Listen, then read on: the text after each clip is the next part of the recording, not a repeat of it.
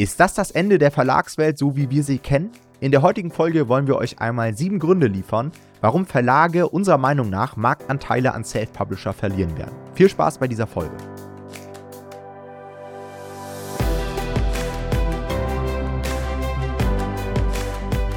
Hallo und herzlich willkommen zu einer neuen Folge des Verlagsniveau Podcast. Und heute soll es einmal um sieben Gründe gehen, warum Verlage Marktanteile an Self-Publisher verlieren werden. Und Ausgangspunkt dieser Folge heute ist ein Beitrag im Börsenblatt mit dem Titel Eher Phänomen als Problem, wie Amazon zu Fake-Ratgebern steht.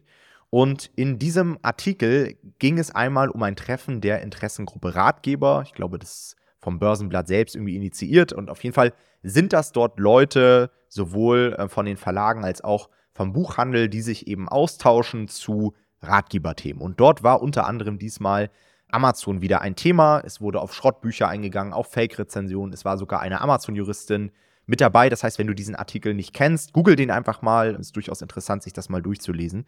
Und dieser Artikel wurde bei uns in der Facebook-Community geteilt und es entstand ein reger Austausch zu diesem Artikel. Ich habe mir diesen Artikel durchgelesen. Ich weiß nicht, wie es dir ging, Jonathan, aber ich hatte sofort den Eindruck, dass dieser Artikel wirklich das oder alle Probleme der Verlage aktuell widerspiegelt, ja, ja. auf die wir heute einmal eingehen werden. Und ich habe mir einfach gedacht, pass auf, wir müssen dazu eine Podcast-Folge machen, weil es wirklich auch aufzeigt für uns Self-Publisher, warum wir in den nächsten Jahren weiterhin Erfolg haben werden und warum wir in den nächsten Jahren mhm. uns weitere Marktanteile sichern werden. Und ich glaube, das ist ganz gut, das einfach mal auf dem Schirm zu haben, wie die Verlagswelt uns quasi sieht, um darauf basierend auch Strategien zu entwickeln, wie man einfach weiterhin gegen die Verlage ankommt. Ja. ja. Disclaimer vorab, ja, ganz, ganz wichtig. Alles, was wir heute aufzeigen werden, trifft sicherlich nicht auf alle Verlage zu. Also, das ist mir ganz, ganz wichtig zu sagen. Es gibt sicherlich Verlage, die sehr modern aufgestellt sind, die sehr offen sind, auch Self-Publishern gegenüber und so weiter. Aber ich habe mich mittlerweile mit sehr vielen Verlagen schon ausgetauscht und wir sind natürlich auch sehr gut vernetzt. Wir kennen oder haben auch Kunden zum Teil, die schon bei Verlagen gearbeitet haben. Wir haben Autoren bei uns im Coaching, die jahrelange Verlags Autoren waren und dort haben wir extrem viele Insights aus dieser Branche bekommen und darauf basieren wir quasi die heutige Folge. Wir selbst arbeiten natürlich aber nicht in Verlagen. Wir selbst sind kein Verlag oder ja, zumindest ist es bei mir so. Jonathan selbst hat sich aber auch als Verlag positioniert, aber ist eben Indie-Verlag. Das heißt, wir können nicht 100% von Erfahrung aus dem Buchhandel sprechen und so weiter. Aber wir werten einmal die Einblicke aus, die wir in den letzten Jahren bekommen haben und die natürlich auch wieder dieser Artikel hier einmal bestätigt hat.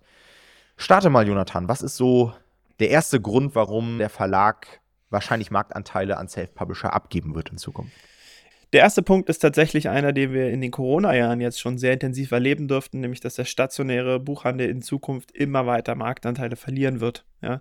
Wenn wir uns dazu mal ein bisschen die Zahlen von Statista anschauen, dann sehen wir, dass in einem Zeitraum von zwölf Monaten 62 Prozent der Deutschen bereits auf Amazon bestellt haben.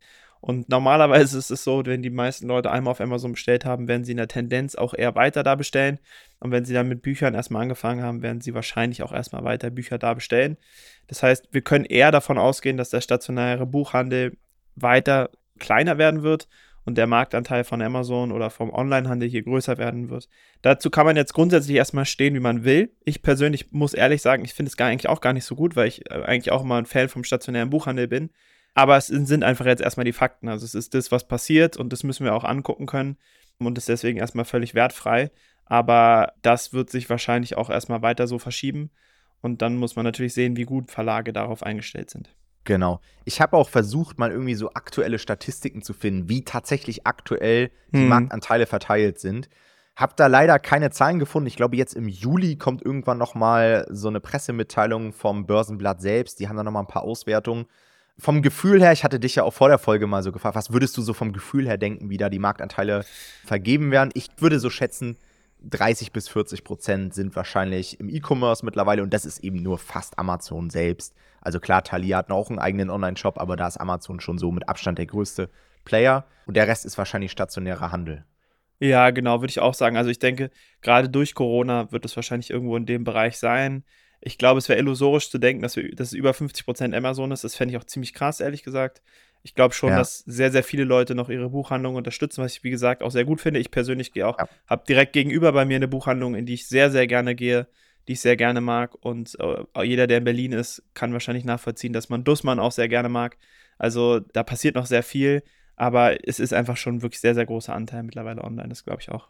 Ja, ich, ich glaube auch, dass das immer so bleiben wird. Also es wird immer auch Generationen geben, die damit groß geworden sind, dass man ein Buch irgendwie im Laden kauft. Und es ist auch ein ganz anderes Erlebnis. Ja, voll. Ähm, aber es reicht ja schon aus, wenn sich das einfach so verschiebt, dass es am Ende irgendwie 50-50 ist und so. Ja. Da muss man sich halt halt irgendwie darauf einstellen und versuchen, bei den anderen 50 Prozent, die online abgewickelt werden, irgendwie sich stärker darauf einzustellen. Und da wären wir jetzt schon beim zweiten Punkt. Und zwar sind meiner Meinung nach die meisten Verlage überhaupt nicht offen für Innovationen und sind eben digital extrem schlecht aufgestellt. Ja? Also bei denen ist es wirklich von der Herangehensweise so, dass sie sich denken, okay, wir haben hier unser Buch, das machen wir für den stationären Handel und Amazon ist so ein bisschen Beifang. Ja, da werden wir es eben auch noch mit einstellen. Und ich hatte da auch verschiedene Gespräche schon, was die Verlage da genau machen und so weiter. Und ich hatte nie den Eindruck, dass die wirklich Expertise in ihren Teams haben. Also mhm. deren Marketing-Teams sind so aufgestellt, dass da wirklich noch keine Ahnung, irgendwelche Zeitungswerbung und sowas diskutiert wird und Plakatwerbung und sowas alles. Und das ist auch alles schön und gut. Das funktioniert ja wahrscheinlich zum Teil auch noch. Aber ich habe ja viel bessere Karten, wenn ich die Algorithmen studiere, wenn ich Social Media Marketing beherrsche, wenn ich weiß, wie ich in Amazon Advertising halbwegs gut Ads schalte. Wir alle wissen, da das ist kein absolutes Hexenwerk. Also man braucht eine gewisse Grundstruktur und kann dann für die Verlagsbücher, die ja extrem gut optimiert sind zum Teil schon. Also die sehen ja zum Teil ja. sehr, sehr gut aus. Die sind qualitativ hochwertig. Das macht ja richtig Spaß, dafür Ads zu schalten. Aber die sind einfach, die haben einfach das Wissen nicht. Und die haben eben auch die Bereitschaft nicht, sich dieses Wissen einzukaufen, sich Leute ins Team zu holen, die eben genau diesen Wandel mit ihnen vollziehen können. Und wenn ich diese, diese Offenheit dafür nicht habe, dann wird es eben auch nichts. Und dann bleibt es auf der Strecke und dann brauche ich mich nicht wundern, dass die Self-Publisher mir auf Amazon den Rang ablaufen es ist im Endeffekt lustigerweise fast manchmal das umgekehrte Problem von uns. Wenn wir darüber reden, dass viele Leute im KDP-Business nicht genug Produktfokus haben, haben äh, so klassische Verlage manchmal vielleicht zu großen Produktfokus. Also gut, Produktfokus kann eigentlich nie zu groß sein, aber sie vernachlässigen halt komplett das Marketing. Sie bauen vielleicht richtig, richtig geile Bücher, aber sie denken überhaupt nicht darüber nach, wie das an den Kunden kommt oder zumindest eindeutig zu wenig. Und das ist schon erstaunlich, dass man sich das auch so lange leisten kann. Naja, ich wundere mich auch immer wieder. Ich meine, wir sind ja jetzt im Bereich KDP schon ziemlich gut unterwegs. Ja? Also wir haben den Podcast hier, wir haben YouTube, wir haben Blogartikel. Das heißt, wenn man sich mit Amazon-Marketing auseinandersetzt im Buchbereich, dann wird man auf unseren Content stoßen. Und hm. ich bin immer wieder verwundert, wie wenig Anfragen ich bekomme von Verlagen, die einfach mal sagen, hey, äh, bilde uns doch mal aus oder können wir dein Coaching machen oder was auch immer. Ja. Die haben ja riese, die haben ja Millionen Umsätze zum Teil. Für die wäre das ja absolut Peanuts, sich das Know-how einzukaufen. Ja. Und das machen die einfach nicht. Ja, das ist erstaunlich. Also, das heißt nicht unbedingt, dass ich das machen würde oder dass ich da jetzt total scharf drauf bin, jetzt die ganzen Verlage irgendwie in Amazon-Ads fit zu machen oder so. Aber einfach die Tatsache, dass da niemand irgendwie auf uns zukommt oder sehr, sehr selten, das spricht ja schon Bände. Ja. ja. Und ich kann auch noch mal aus diesem Artikel zitieren. Äh, da fand ich eine Stelle auch irgendwie sehr belustigend. Und zwar haben sie sich irgendwie dazu ausgetauscht, was man jetzt so machen könnte für die Zukunft, ja, damit man irgendwie diesen Ratgeberbereich irgendwie auch weiter stärkt. Und da ist folgende Aussage gefallen, ja.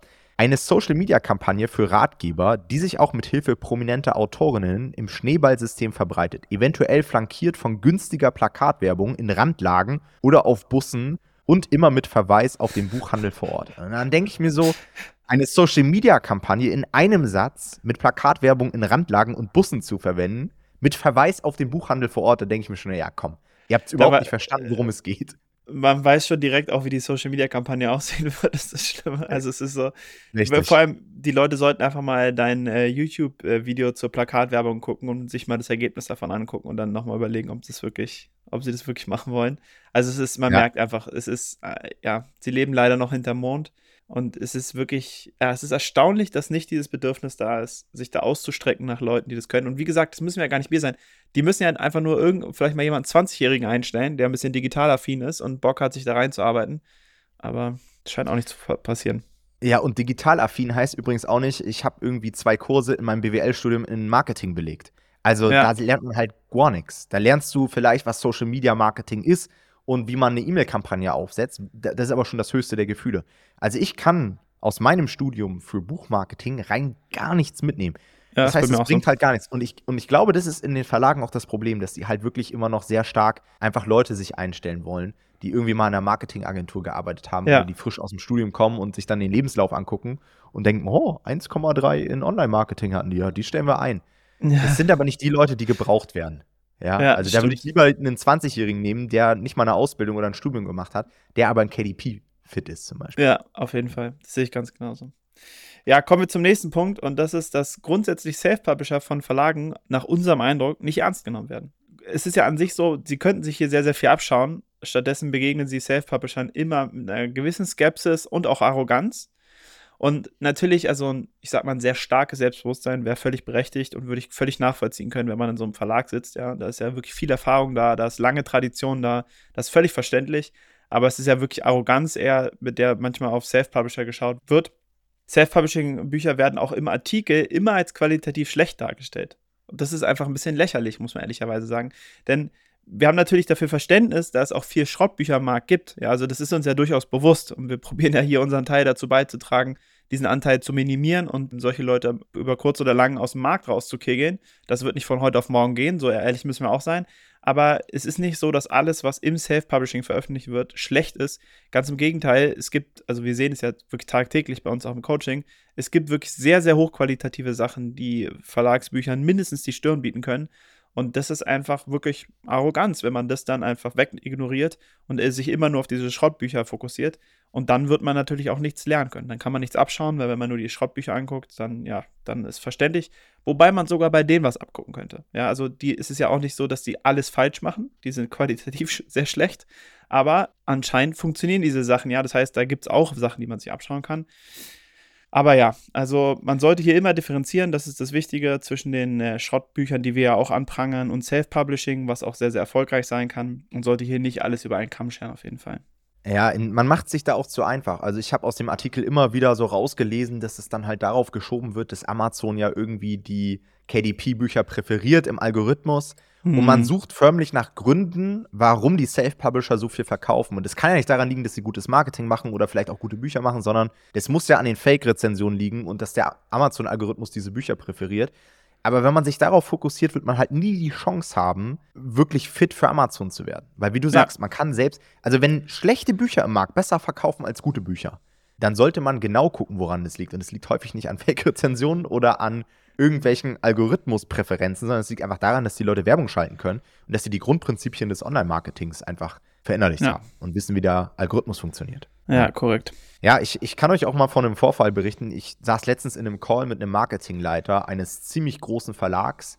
Und ihr müsst euch vorstellen, dieser Verlag hat bei mir angefragt, genau das, was ich vorhin gesagt habe, um die einfach fit für Amazon zu machen, um fit für Amazon-Werbung zu machen. Und ich hatte in diesem ganzen Call das Gefühl, dass ich mich irgendwie rechtfertigen muss, dass ich überhaupt eine Expertise habe und dass ich denen erklären muss, warum die mit mir zusammenarbeiten sollten, obwohl die etwas von mir wollen. Also das war die ganze Zeit so von oben herab und alles wurde hinterfragt und alles wurde so dargestellt, dass es ja für die gar nicht funktionieren kann. Und da habe ich halt diese Arroganz und diese Skepsis wirklich live in einem Call erlebt und habe dann nach dem Call auch gesagt, hey, gar keinen Bock mit euch zusammenzuarbeiten. Ja, also wenn mhm. ihr mir schon so kommt. Ich bin der Meinung, man braucht auch ein gewisses Grundvertrauen in einer solchen Zusammenarbeit. Und ich glaube, wir müssen nicht mehr beweisen, dass wir fit in Amazon sind. Und dann einfach so reinzukommen in den Call, keine Ahnung von Amazon, aber alles in Frage stellen und so weiter, das ist halt dann, da weiß ich halt schon, ihr habt gar keinen Bock drauf. Ja. Warum fragt ihr überhaupt an? So.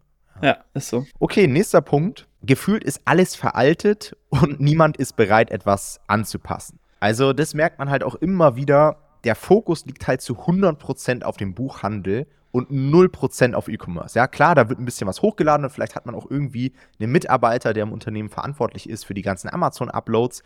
Aber allein die Vorgehensweise zeigt immer wieder, dass halt null auf Amazon optimiert wird. Also, ich kann euch mal ein Beispiel nennen. Viele Verlage nutzen immer noch diese klassischen Sortimente. Also, ihr müsst euch vorstellen, im Buchhandel ist es nicht so, wenn ein Verlag jetzt irgendwie ein Buch einstellen möchte, dann stellt er das ein und dann ist es da irgendwie verfügbar, sondern da gibt es halt verschiedene Kataloge und Sortimente und zweimal im Jahr wird dann quasi, nur mal so als Beispiel, ja, irgendwie das Winter- oder Sommersortiment vorgestellt oder keine Ahnung, wie es im Detail funktioniert. Aber man hat halt immer diese Vorgehensweise, dass an verschiedenen Fixpunkten im Jahr quasi neue Bücher irgendwie dann reinkommen.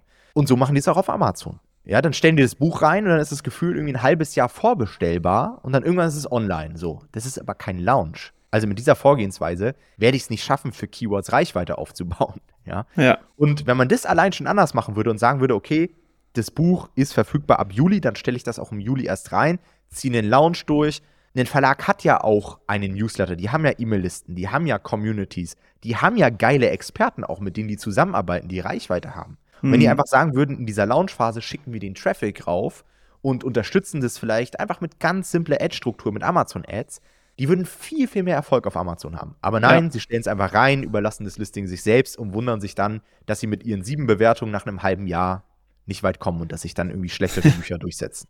Dann eine weitere Sache, die mir aufgefallen ist, ist, dass einfach im Marketing die Verlage so aufgestellt sind, dass sie gar keinen Erfolg haben können. Das liegt zum einen daran, dass sie pro Buch fixe Marketingbudgets haben. Also ich habe es wirklich erlebt, dass ein Verlag dann sagt, okay, für das und das Buch haben wir 1000 Euro Marketingbudget. So einfach fix. Egal wie das performen wird, wir haben 1000 Euro, die wir dafür investieren können. Und allein diese Denkweise, dass man sagt, fixes Budget, das geben wir aus und dann muss es irgendwie funktionieren, das ist ja schon Quatsch. Also Vielleicht kennt ihr das. Ihr habt manchmal einfach Bücher, die funktionieren so gut, die, die brauchen einfach 1000 Euro im Monat, ja, um die vernünftig bewerben zu können. Ja. Ob das jetzt Amazon-Ads sind oder Facebook-Ads oder was auch immer. Und da merkt man halt einfach, die geben wahrscheinlich dann irgendwie 1000 Euro für Plakate aus oder für Radiowerbung oder für was auch immer und dann, dann wird es gekauft, so nach dem Motto. Aber da merkt man ja auch schon, die haben halt überhaupt gar kein performanceorientiertes Marketing, dass man mal irgendwie auch einen Sale tracken kann und nicht einfach nur hofft, dass irgendwo an der Zielgruppe der richtige Bus vorbeifährt, sodass sie dann zu Dussmann rennen und sich das Buch kaufen. Also, ja.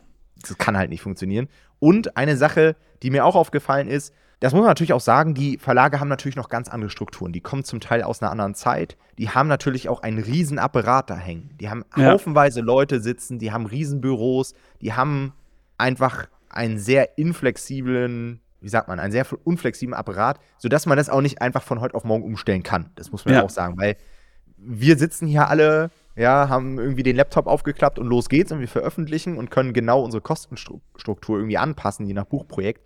Das geht halt nicht, wenn du den Verlag so hochgezogen hast in den letzten Jahren. Ja, ja, das stimmt schon. Ja, und das bringt mich auch zum nächsten Punkt. Grundsätzlich, Verlage sind sehr schwerfällig und das hat, also, das erkennt man auch darin, ne? Das ist genau dieser Apparat, den du gerade meintest. Die haben halt ein riesiges Backoffice, was irgendwas macht. Und das führt auch dazu, dass sie einfach sehr, sehr langsam sind. Das heißt, von der Idee für ein Buchprojekt bis zur Veröffentlichung vergeht wahnsinnig viel Zeit. Ja? Das ist also wirklich so ein Buchprojekt, kann sich ja ewig ziehen und dann ist auch noch der Zeitpunkt, wo du veröffentlichen solltest. Und dann, wie du gesagt hast, gibt es irgendwie das äh, Frühjahrsprogramm und das Herbstprogramm oder so. Und dann, ja, wenn du es da halt nicht reinschaffst, dann geht es halt ins nächste Programm rein und dann verzögert sich das halt wieder um ein halbes Jahr.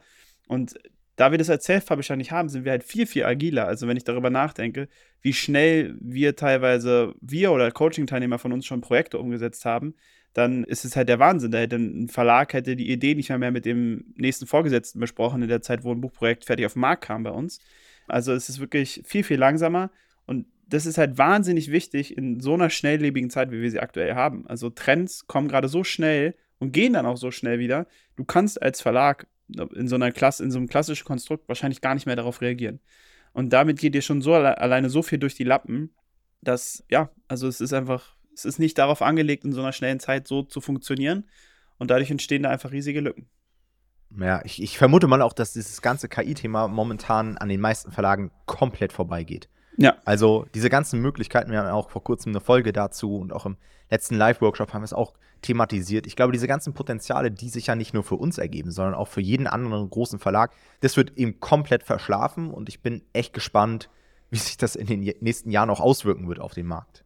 Ja. ja. Dann ein weiterer Punkt, und ich glaube, das ist einer, den viele Leute gar nicht so auf dem Schirm haben, aber viele Autoren fühlen sich einfach auch schlecht behandelt von Verlagen. Das liegt zum einen daran, dass sie nicht wirklich ernst genommen werden, dass natürlich viele Autoren auch überhaupt nicht aufgenommen werden ins Programm von den Verlagen. Ja, mhm. also gefühlt werden die wahrscheinlich irgendwie 95 Prozent der Manuskripte, die eingereicht werden, irgendwie nicht mit aufnehmen, was ja auch zum Teil normal ist. Aber selbst die Autoren, die für den Verlag dann arbeiten und was veröffentlichen, die bekommen halt immer weniger Honorare. Auch das ähm, habe ich von einer Person gehört, dass das in den letzten Jahren immer weiter nach unten gegangen ist. Ein Autor hat dann auch in der Bucherstellung kaum Mitspracherecht. Ja, also ich glaube nicht, dass da irgendwie bei der Community irgendwas erfragt wird und getestet wird. Ähm, die werden dann, da werden einfach Ergebnisse dann vorgesetzt und der Autor muss mehr oder weniger damit leben.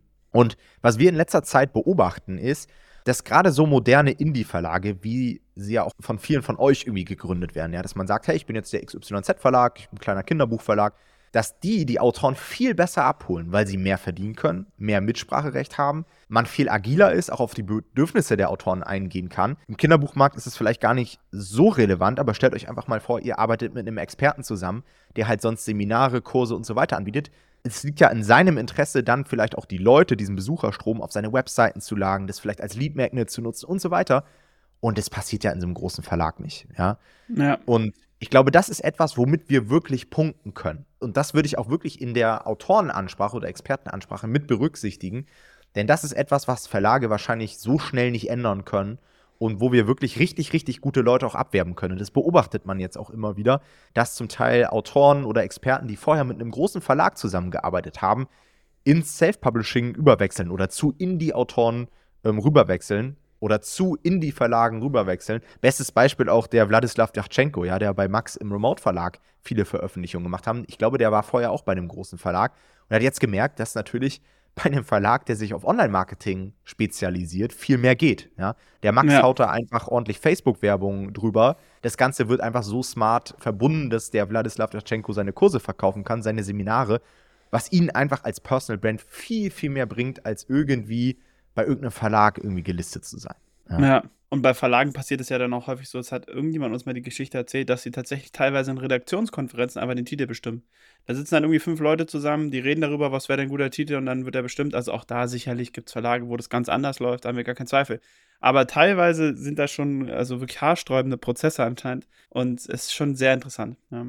Wir kommen zum siebten Punkt und das ist, dass Verlage Schrottbücher auf Amazon häufig als zentrales Problem sehen, was sie aber eigentlich nicht sollten, weil es eigentlich gar nicht, also das ist sicherlich sehr neg negativ für sie, aber es ist einfach der falsche Fokus. Sie sollten sich einfach auf ihre eigenen Marketingaktivitäten konzentrieren. Sie können sich Self-Publishing auch angucken. Ähm, das machen sie aber meistens nicht, weil für sie Self-Publishing gleich Schrottbücher ist was aber einfach eine falsche Gleichung ist, muss man sagen.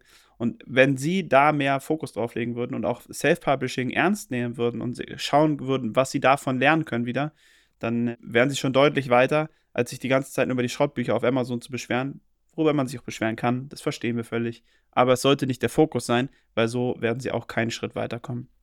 Im Umkehrschluss ist das natürlich auch gerade die Riesenchance für uns, dass sie eben all das, was wir heute in der Folge gesagt haben, weiterhin machen so können wir halt wirklich Boden gut machen. Also es regt einen innerlich so ein bisschen auf, weil wir halt hm. nicht mhm. ernst genommen werden. Auf der anderen Seite ist es für uns eigentlich nur positiv. Und ich denke mal, viele werden vielleicht auch diese Folge heute ein bisschen kritisch sehen, weil sie sagen, ja, keine schlafenden Hunde wecken und so weiter.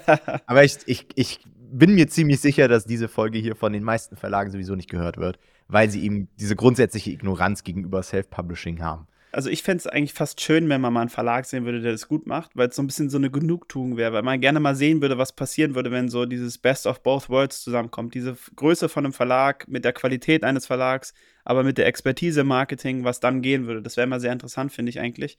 Und man muss sagen, was ich auch, also ich glaube, ich finde es deswegen ein bisschen frustrierend, weil gefühlt ist es sehr viel Low-Hanging Fruit. Also es sind auch viele Sachen, die relativ, also wir haben viel über Sachen geredet, dass es einfach ein großer Prozess ist, der nicht so leicht umgestellt werden kann und das ist sicherlich auch viel so. Aber ich glaube, es gibt auch ganz viele kleine Stellschrauben, die man einfach schon anpassen könnte bei Verlagen und man würde ziemlich schnell positive Auswirkungen merken und es müsste gar nicht groß der Prozess geändert werden. Und das finde ich manchmal ein bisschen frustrierend, dass darüber nicht nachgedacht wird, sondern dann gesagt wird, ah, naja, wir haben jetzt so ein großes Konstrukt hier, das können wir nicht umstellen. Und ja, dann hat man halt verloren. Also das ist halt dann wirklich Survival of the Fittest irgendwann. Ja, und das, das geht mir voll oft so, dass ich Bücher auf Amazon sehe, die so geil umgesetzt sind. Ja. Auch richtig gute Listings und dann schaue ich, ja. keine Werbeanzeigen. Und ich denke mir so, boah, wenn ich, wenn ich mich an euer Advertising-Account setzen würde und dafür jetzt Werbung schalten würde, ihr würdet nicht auf BSR 8000 sein, sondern 800. Ja. Weil ihr einfach so ein krasses Projekt habt. Und ihr habt ja auch gute Umsätze. Ist ja nicht so, dass sie keine Budgets haben, sondern es muss einfach anders verteilt werden. Und gerade die Topseller, die müssten dann halt mehr ein, einfach Budget zur Verfügung bekommen, die ein gewisses Potenzial haben.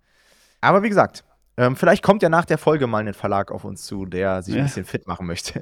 Meldet euch also, gerne gesagt, bei uns. Wir haben im Gegen Gegensatz überhaupt nicht diese Abneigung. Also ich würde sehr, sehr gerne mal für ein Verlagsportfolio einfach Werbung schalten und einfach mal sehen, wie du gesagt hast, was das für einen Impact hat.